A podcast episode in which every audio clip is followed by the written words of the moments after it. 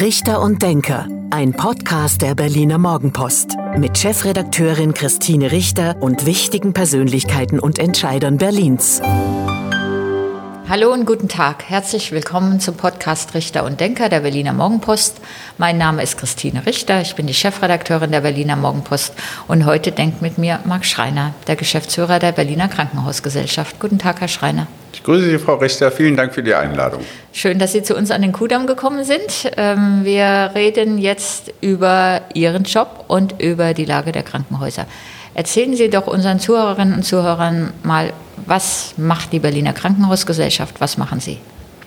Die Berliner Krankenhausgesellschaft ist die institutionalisierte Trägerpluralität. Wir vertreten alle Krankenhäuser der Stadt, also alle öffentlichen, alle freigemeinnützigen, auch alle privaten Kliniken, für die wir gesetzliche Aufgaben wahrnehmen. Wir verhandeln die Preise, die die Krankenhäuser mit den Krankenkassen abrechnen dürfen. Wir verhandeln den Krankenhausplan, also die landesgesetzliche Entscheidung, wie viele Häuser, welche Spezialisierungen an welcher Stelle aufzustellen sind. Wir sind äh, in der gesetzlichen Systematik der Qualitätssicherung aktiv. Wir haben Aufgaben als Schiedsstelle, also für den Fall, dass unsere Krankenhäuser sich mit den Krankenkassen sich nicht auf ein Budget einigen können und äh, haben darüber hinaus äh, noch viele weitere politische Aufgaben. Wir machen Interessenvertretung für die Kliniken der Stadt. Eine Besonderheit der Berliner Krankenhausgesellschaft, wir vertreten auch die stationäre Pflege. Das heißt, auch in der Altenpflege haben wir ähnliche Aufgaben wie in der Krankenpflege. Und über unsere Mitgliedschaft in der Deutschen Krankenhausgesellschaft, das ist der Bundesverband der Kliniken, äh, partizipieren wir an den über 350 gesetzlichen Aufträgen, die diese Gesellschaft hat. Also eher eine behördenähnliche Struktur. Und alle Krankenhäuser sind, haben eine Pflichtmitgliedschaft in der Gesellschaft oder sind freiwillig dabei? Wir sind ein eingetragener Verein ohne Pflichtmitgliedschaft, aber bei der Fülle an Aufgaben, die wir haben, sind alle Krankenhäuser dabei. Sie waren auch mal bei dem Bundesverband und haben in dieser Zeit was ganz Besonderes erlebt. Bevor wir über die Berliner Situation der Krankenhäuser und alle Fragen, die damit verbunden sind, reden, wollen wir erst noch mal Sie persönlich auch kennenlernen. Und Sie haben was ganz Besonderes erlebt, was ganz Schreckliches, nämlich die Attentate damals 2016 in Brüssel. Mhm.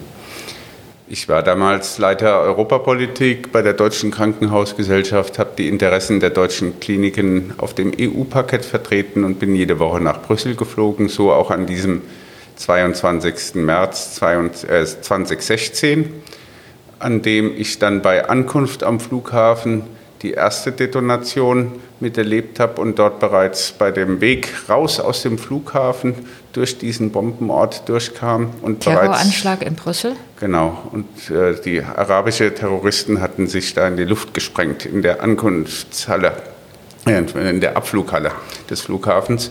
Habe da bereits verstörende Bilder gesehen, habe aber mit auch ein bisschen Glück mich vom Flughafen schnell entfernen können, wähnte mich dann bei Ankunft in der Stadt sicher.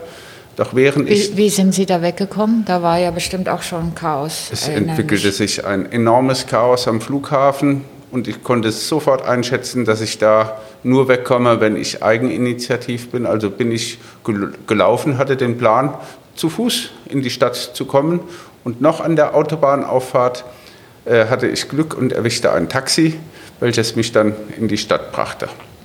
Und da hatte ich dann äh, beim Aussteigen das Pech, dass ich äh, vor einer Metrostation stand, bei der dann die nächste Bombe explodierte. Auch hier hatten sich arabische Terroristen in der U-Bahn unterhalb des EU-Viertels in die Luft gesprengt. Und so äh, habe auch ich die Druckwelle da erlebt und sind Sie verletzt worden? Ich bin zum Glück unversehrt geblieben, konnte dann aber beobachten, wie, wie länger die Zeit verstrich, die äh, Passagiere aus der U-Bahn schwerer gezeichnet waren, also Brandverletzungen, zerfetzte Kleidung. So habe ich mich dann entschlossen, dort hinabzusteigen in die U-Bahn. Ich war ja auch die einzige Person vor Ort auf der Straße und habe dann mit dem Licht meines Handys äh, den Personen da unten in dem rußgeschwärzten und verrauchten äh, U-Bahn-Schacht den Weg nach draußen gewiesen und habe bis dann circa nach einer Viertelstunde die ersten Soldaten am äh, Anschlagsort ankamen, die Menschen soweit betreut, sie nicht, äh, soweit sie nicht mehr gehen konnten. Waren Sie da wie in so einem Tunnel? Wie war das für Sie? Das ist ja wahrscheinlich voller Angst, aber auch voller Adrenalin. Wie war das? Wie haben Sie das erlebt? Also tatsächlich war das eine äh, ganz adrenalinschwangere äh, Situation, in der ich aber auch kognitiv gut funktioniert habe. Ich habe mich sofort daran erinnert, dass Terroristen dann gerne nach einer solchen Bombe dann auch die Ersthelfer dann auch nochmal versuchen zu töten, indem dann eine zweite Bombe explodiert oder dann noch geschossen wird. So war ich hochgradig alarmiert, auch auf die eigene Sicherheit bedacht, wollte aber helfen. Wie ging der Tag dann für Sie weiter? Weil ich kann, also man kann sich das ja kaum vorstellen, zwei Bombenattentate hm. überlebt und dann geholfen. Innerhalb von einer Stunde, ja. Hm. Und innerhalb äh, von einer Stunde. Ich habe mich dann vom zweiten Anschlagsort ebenso entfernt, bin äh, mit Hilfe meines Netzwerks in Brüssel dann auch äh, aus der Stadt rausgekommen und äh, konnte dann abends wieder in Berlin unversehrt zu Hause ankommen, habe mich dann aber auch gleich am nächsten Tag um eine Aufarbeitung des Erlebten bemüht. Um Hilfe. Genau. Oder hab, therapeutische Hilfe. Genau. Ich habe direkt bei einem Notfallseelsorger angerufen. Da gibt es äh, eine Stelle des äh, Bundes äh, für solche Situationen.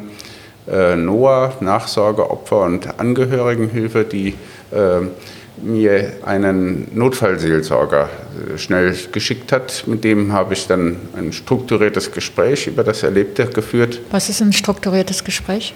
Ich bin den Tag ziemlich genau nochmal durchgegangen mhm. und habe meine Beobachtungen, Gefühle, Ängste auch nochmal äh, thematisiert. Das hat mir dann geholfen, das zu erfassen und auch zu bearbeiten in, sagen wir mal, verstehbare Informationspakete für mich selbst zu clustern, sodass man damit einen besseren Umgang entwickeln kann.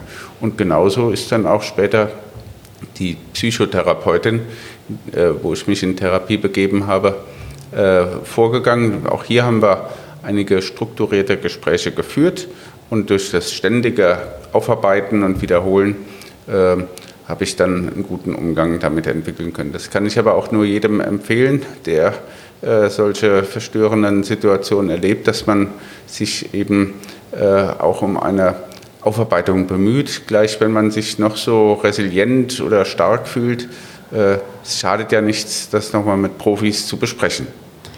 Ähm, und wie, das war 2016, wenn Sie jetzt so zurückblicken, ähm, hat sich dadurch Ihr Leben verändert? Nein, also ähm, das wurde ich bereits einige Male gefragt. Äh, bist du noch der gleiche? Ja, das bin ich. Ich war auch zwei Wochen nach dem Anschlag auch schon wieder in Brüssel, habe meine Arbeit da weiter äh, verrichtet und ähm, auch heute. Ähm, ich bin wachsam, wenn ich irgendwo einsteige in öffentliche Verkehrsmittel. Ähm, ich bin auch ein Stück weit ähm, gelassener bei kleinen Alltagsgeschichten, dass man das vielleicht dass man sich nicht, so äh, nicht mehr ganz so hoch bewertet, weil es mhm. eben noch schlimmere Situationen geben kann. Und äh, ansonsten äh, bin ich aber äh, irgendwo auch ein Stück weit gestärkt aus der Situation herausgekommen. Ich habe mich nie als Opfer gefühlt, denn ich bin ja auch selbstbestimmt jetzt gerade in den Metroschacht hinabgestiegen, um dort zu helfen.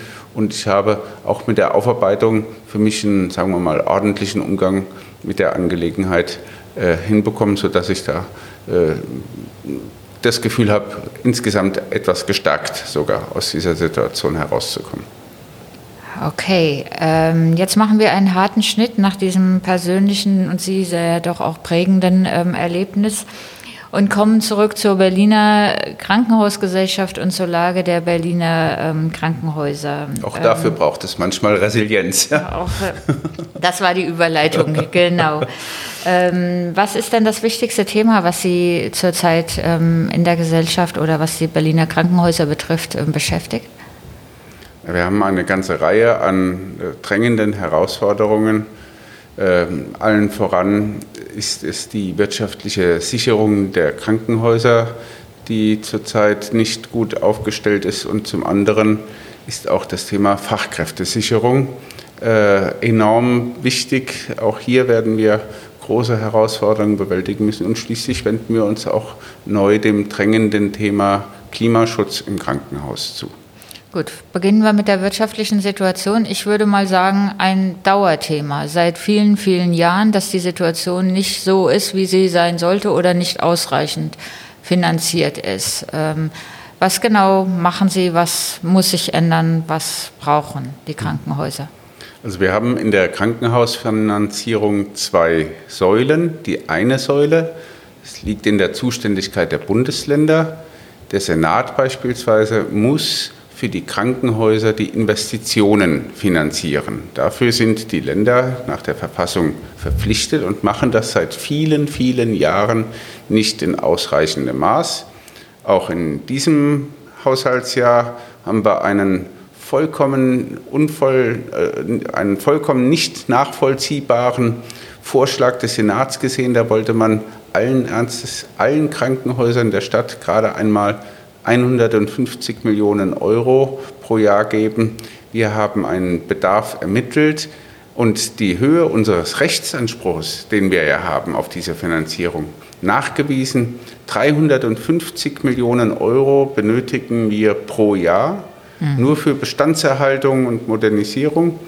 Und diese 150 Millionen sind natürlich fast eine Unverschämtheit. Die sind im Übrigen auch nicht nachvollziehbar. Die regierende Bürgermeisterin hatte noch im Wahlkampf davon gesprochen, Krankenhausinvestitionen werden das Flaggschiff der neuen Koalition. Wir haben das eher als Ruderboot bewertet, diese 150 Millionen Euro, und mussten sogar während der Haushaltsberatungen mit circa 1000 Beschäftigten vor das Abgeordnetenhaus auf die Straße, haben wir lautstark demonstriert haben es immerhin erreicht, dass aus den äh, insgesamt 300 Millionen, also 150 für jedes Jahr des Doppelhaushaltes, dann jetzt äh, rund 570 Millionen Euro geworden sind. Das heißt, das Abgeordnetenhaus hat diese krasse Fehlentscheidung des Senats nochmal kräftig nach oben korrigiert Immerhin, wobei wir ja auch wissen und beobachten, alleine Vivantes hat einen Investitionsstau ähm, oder die Charité und das sind ja noch die vielen anderen Krankenhäuser kommen ja noch dazu,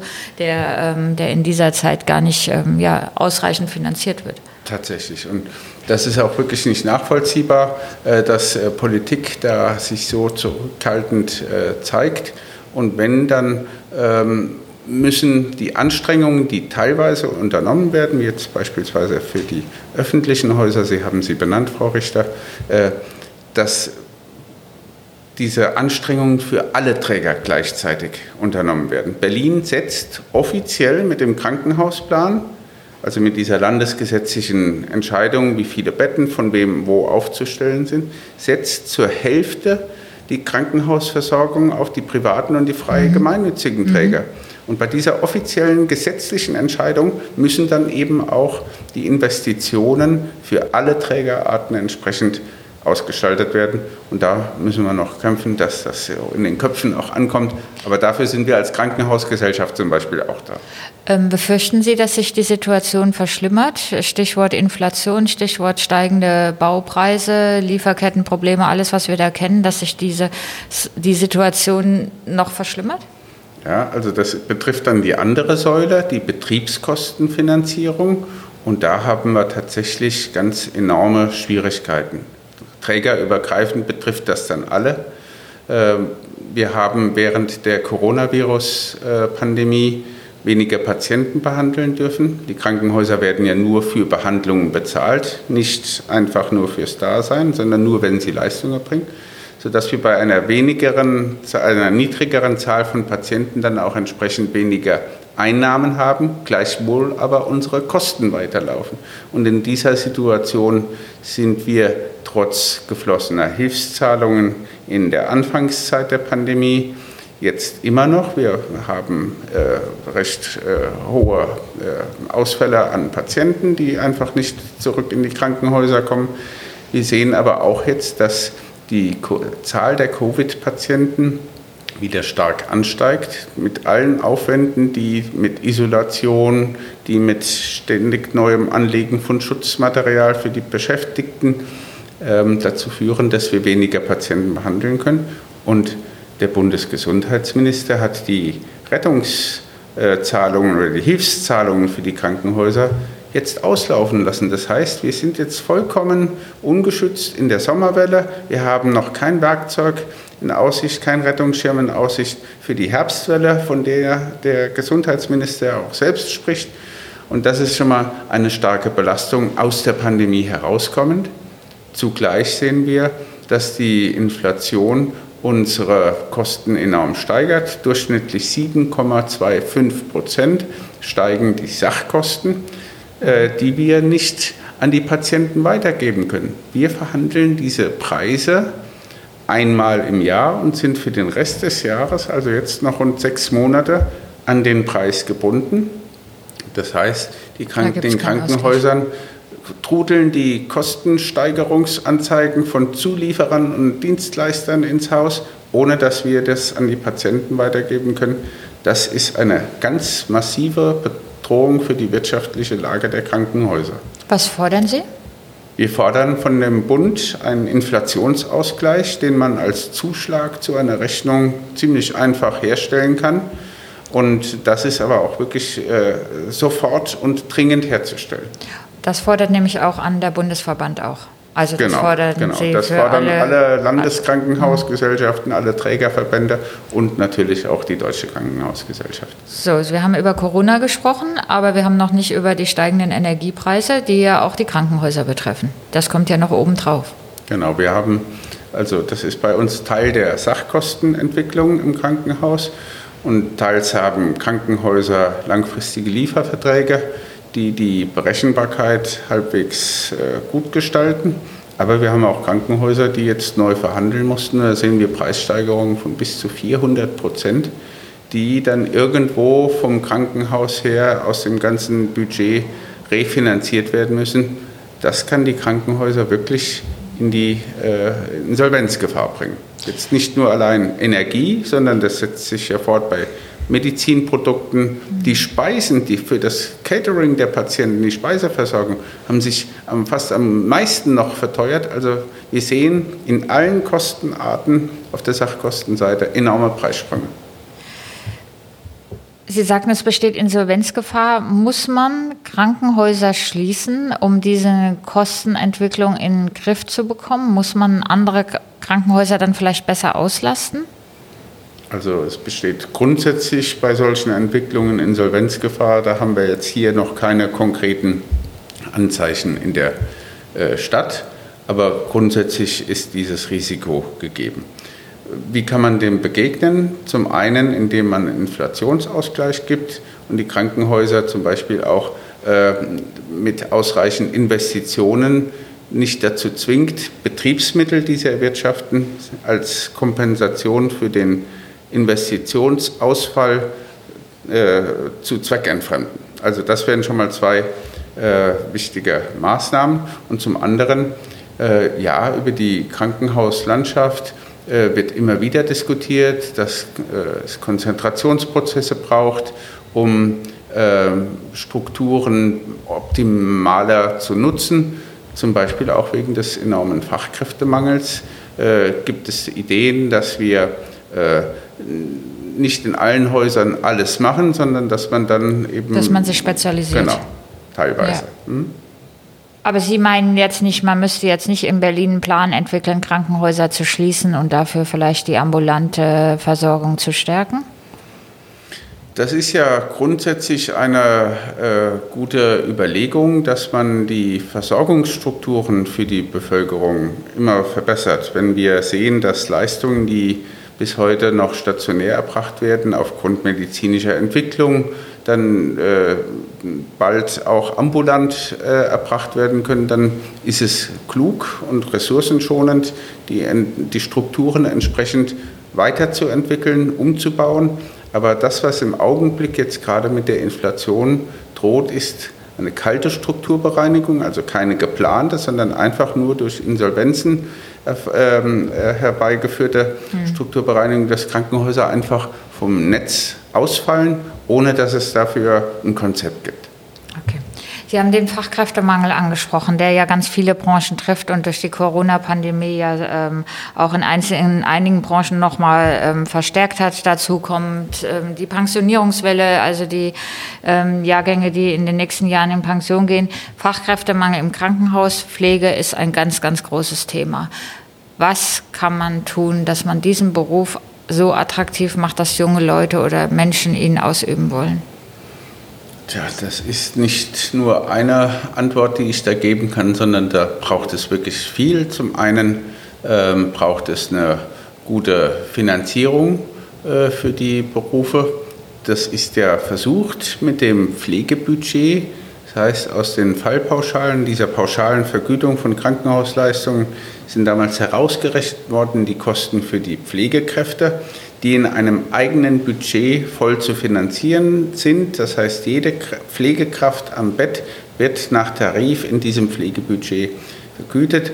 Der Bundesgesundheitsminister hat jetzt einen neuen Vorschlag auf den Tisch gelegt. Der ist noch nicht im Kabinett, aber wird hier im politischen Berlin schon heiß diskutiert, wonach jetzt aus diesem Pflegebudget ähm, all diejenigen Kräfte, die zwar auch Pflege machen, aber keine Pflegefachkräfte sind, also Ergotherapeuten, Physiotherapeuten beispielsweise oder sonstige pflegeentlastende Maßnahmen, wieder zurückgeführt werden in dieser fallpauschalen Systematik. Äh, das heißt, hier fehlt dann wieder Geld für Pflege. Das ist kein guter Ansatz, den der Minister da fährt. Also jedenfalls Finanzierung muss sichergestellt sein für die Und Pflege. Muss besser werden. Und die Pflege muss Müssen auch besser, besser werden. Und das werden. sind, äh, ja, die Pflegekräfte verdienen gar nicht so schlecht, je nach äh, Ausbildung, Weiterbildung und je nach Schichten äh, sind da äh, gute Gehälter von über 5000 Euro äh, möglich. Äh, natürlich, mehr geht immer, aber das sind ja nicht nur die Vergütungsanreize für die Pflegekräfte in den Beruf zu kommen, sondern halt auch Arbeitsbedingungen, die besser werden müssen. Das machen wir im Übrigen als Berliner Krankenhausgesellschaft mit der Kampagne Pflege jetzt Berlin. Gibt es auch eine Website dazu, pflegejetztberlin.de, auf der wir über alle unsere Maßnahmen äh, informieren.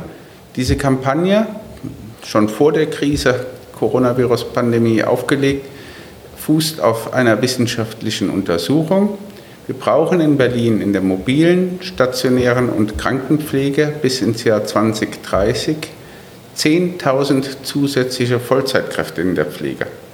Und um das zu ermöglichen, haben wir die Kampagne gestartet, mit der wir an ganz vielen Maßnahmen arbeiten. Äh, Verbesserung der Ausbildung und Steigerung der Ausbildungskapazität, Verbesserung der Arbeitsbedingungen, also Familienfreundlichkeit oder Gesundheitsschutz im Beruf. Wir integrieren oder wir wollen ausländische Fachkräfte besser integrieren. Wir wollen zurückholen die ganze sogenannte stille Reserve, also all diejenigen, die irgendwann einmal unzufrieden den Beruf verlassen haben. Die wollen wir zurückgewinnen. Da gibt es eine gute Kooperation mit der Arbeitsagentur und den Jobcentern. Und ähm, dann äh, bis hin zu Wohnraum und Pendeln für mhm. Fachkräfte decken wir mit unserer Kampagne Pflege jetzt Berlin alles ab. Wir Na, haben, sehen Sie schon Erfolge oder sehen Sie schon Wirkungen der Kampagne? Ja, das äh, insgesamt, äh, auch weil wir mit der Kampagne sagen wir, auch die Krankenhäuser, die ja selbst ganz tolle Aktionen machen, äh, für Pflegekräfte, Anwerbungen, für attraktivitätssteigernde Maßnahmen Wertesysteme werden entwickelt, die den Beschäftigten nicht nur ein gutes Gehalt, sondern auch ein gutes Gefühl äh, bei der Arbeit geben. Es wird versucht, den Pflegekräften mehr Zeit zu verschaffen, damit sie auch gute Pflege machen können. Also wir haben da ganz viele tolle Krankenhausinitiativen, äh, die wir mit unserer Kampagne dann auch unterstützen. Und insgesamt äh, sehen wir da schon, dass sich zumindest auch die politische Aufmerksamkeit für das Thema erhöht. Äh, wir sehen auch bei den Ausbildungszahlen, dass die äh, ziemlich stark sogar äh, steigen. Das führe ich jetzt aber nicht nur auf unsere Kampagne zurück. Es gibt ja viele Maßnahmen auch von der Bundesebene dazu. Ja, alleine das aber Thema Wohnraum, was Sie ansprechen. Ne? Wenn es gibt ja diese Ideen, auch vom Senat kenne ich sie jetzt nur, dass man eben auch wieder für die Auszubildenden Wohnraum zur Verfügung stellt. Das macht ja schon einen Anreiz aus, in die Stadt zu kommen, wenn ich weiß, ich habe dann auch eine Wohnung und kann hier meine Ausbildung machen und muss mir nicht selbst was suchen. Ne? Genau, also Wohnen bis hin zu Parkplätzen, die Beschäftigte äh, in, in der Schicht äh, brauchen. Und jetzt äh, nicht mehr bezahlen sollen? Also keine Parkgebühren bezahlen müssen? Genau, da brauchen wir, brauchen wir äh, gute Bedingungen, hm. ähm, damit wir hier die Pflegekräfte dann nicht wegen Parkplätzen verlieren. Soweit sind wir schon. Ja. Ähm, wo Sie sagten, ausländische Pflegekräfte anwerben, in welchen Ländern werben Sie denn an oder wo, wo schauen Sie dahin? Europa, Asien? Also wir haben ja in Europa die Anerkennungs-, also Berufsanerkennungsrichtlinie, mit der Berufsabschlüsse automatisch äh, anerkannt werden. Es bellt ein Hund im Nebenzimmer. Wir machen trotzdem der, weiter, der Herr Schreiner. Der, der, der Bürohund, der kleine weiße Bürohund. Also diese EU-Anerkennungsrichtlinie ermöglicht es Pflegekräften aus dem EU-Ausland sofort hier zu arbeiten oder auch Ärzten. Ähm, jetzt könnte man meinen, da haben wir dann besonders viele Pflegekräfte aus dem EU-Ausland. Ist nicht. Ja, wir hatten ja mal so eine große Welle äh, von spanischen Fachkräften, die sind alle wieder zurück, weil sie hier die ja nicht. Auch, die ja auch dort gebraucht werden. Es ist ja jetzt nicht so, dass auch Spanien zu viele Pflegekräfte hätte. Ja. Die sind vor allen Dingen auch zurück, weil sie hier nicht die Tätigkeiten ausüben durften, die sie zu Hause als Pflegekraft ausüben konnten. Ähm, deswegen schauen wir jetzt halt auch in andere Länder außerhalb der EU äh, und da muss noch die Anwerbung und auch das Überführen der Fachkräfte professionalisiert werden, äh, dass die ähm, Konsularabteilungen in den äh, Botschaften Visa auch äh, ausstellen, wenn sie gebraucht werden und nicht, dass das ein Jahr dauert. Und, äh, das macht Sinn mit Ländern, in denen eine Mentalität äh, Konkurrenz zu dem deutschen Pflegeberuf auch gegeben ist. Also äh, Philippinen, äh, asiatische, weitere asiatische Länder, aber jetzt im Augenblick gibt es auch ein Programm mit Mexiko. Ähm, also es muss auch passen. Ja. Wir nähern uns schon dem Ende des Podcasts, aber mich würde noch interessieren, was konkret wünschen Sie sich vom ähm, Berliner Senat als Krankenhausgesellschaft? Was konkret wünschen Sie sich als Krankenhausgesellschaft vom Berliner Senat? So rum ist es deutsch richtig. Wir wünschen uns, dass der eingeschlagene Weg jetzt mit dem Doppelhaushalt, Krankenhäuser besser zu investieren, bei der nächsten Haushaltsberatung, die ja jetzt im Dezember schon wieder beginnt, äh, so fortgesetzt wird. Wir wünschen uns auch, dass die interessanten Maßnahmen aus dem Koalitionsvertrag jetzt mit uns gemeinsam auch angegangen werden, zum Beispiel auch beim Thema Klima. Und wir wünschen uns auch äh, von, der, äh, vom, von der Senatsverwaltung, dass sie sich personell so stark aufstellt, dass neben dem erforderlichen Krisenmanagement auch das, sagen wir mal, Normalgeschäft möglich ist. Da haben wir doch gesehen, dass die personellen Kapazitäten so äh, dünn auch sind, dass äh, über Krisenmanagement hinaus, jetzt Corona oder auch Ukraine, ähm, sich die normalen Belange doch äh, weiter verzögern. Und da Damit dringen Sie wahrscheinlich jetzt gar nicht durch, oder? Mit den normalen Belangen. Wir sind ja immer noch im Krisenmodus. Ja, also es braucht schon viel äh, Wadenbeißer-Mentalität, äh, um da äh, nach äh, einigem Vorsprechen dann äh, was zu erreichen. Das betrifft jetzt aber nicht nur Gesundheitssenatsverwaltungen, das haben wir mit den anderen Senatsverwaltungen genauso. Also da wünschen wir uns etwas mehr äh, Krisenresilienz durch mehr Personal. Sind wir fast wieder am Anfang. Und vom Bundesgesundheitsminister, was, was brauchen Sie da? Tja, der Bundesgesundheitsminister hat sich bislang mit einigen Ankündigungen da aufs Spielfeld begeben. Und äh, jetzt warten aber auch noch darauf, dass der Ball dann auch mal zum Rollen gebracht wird. ich merke, Sie sind unzufrieden. Tatsächlich äh, haben wir einigen Reformstau, den aufzulösen äh, der Bundesgesundheitsminister noch nicht in der Lage war. Und das muss jetzt anders werden.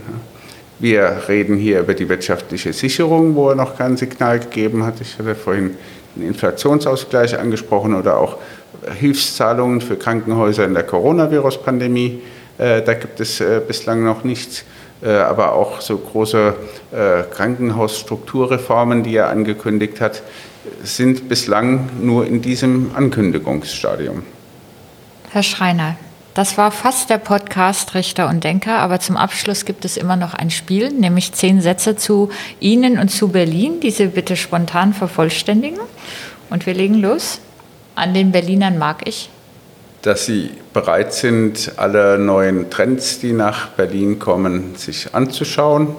Ich wünschte mir dabei aber auch mal ein bisschen weniger äh, Negatives, sondern dass man halt auch äh, positiv äh, auch das Miteinander äh, bewertet. Die Berliner Krankenhäuser sind spitze, weil sie mit Trägervielfalt ein breites Leistungsspektrum auf hohem Qualitätsniveau anbieten, welches möglich ist, weil rund 55.000 ganz überwiegend hochqualifiziert Beschäftigte mit Herzblut dabei sind. Mein Lieblingsort in Berlin ist? Von meiner Stimmung abhängig. Ich mag das urbane Berlin, ich mag aber auch das Grüne in Berlin.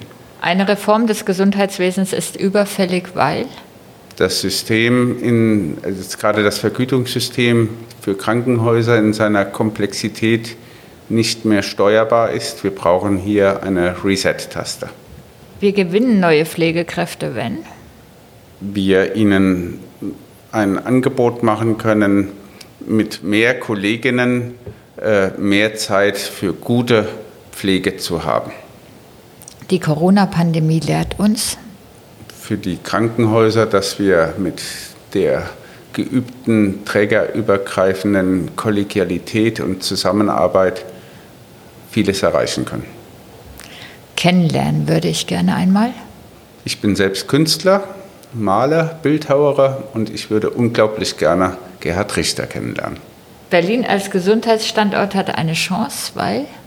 Weil wir hier viele äh, Leuchttürme in der Forschung äh, mit guter äh, Versorgung verbinden. Das Ganze im Umfeld einer äh, innovativen Start-up-Szene, sodass die Voraussetzungen für prosperierende Gesundheitswirtschaft hier gut eingestellt sind.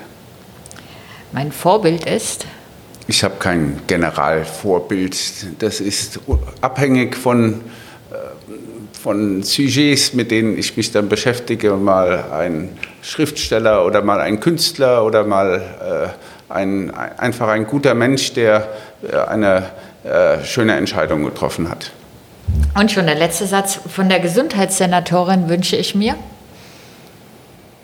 Gute und äh, während der Kommunikation mit den äh, Verbänden hier in der Stadt.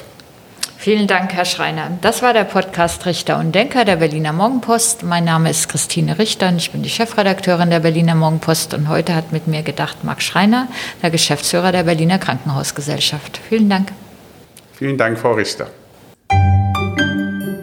Das war Richter und Denker. Vielen Dank fürs Zuhören. Schalten Sie nächste Woche wieder ein zu einer neuen Folge mit Berliner Morgenpost-Chefredakteurin Christine Richter.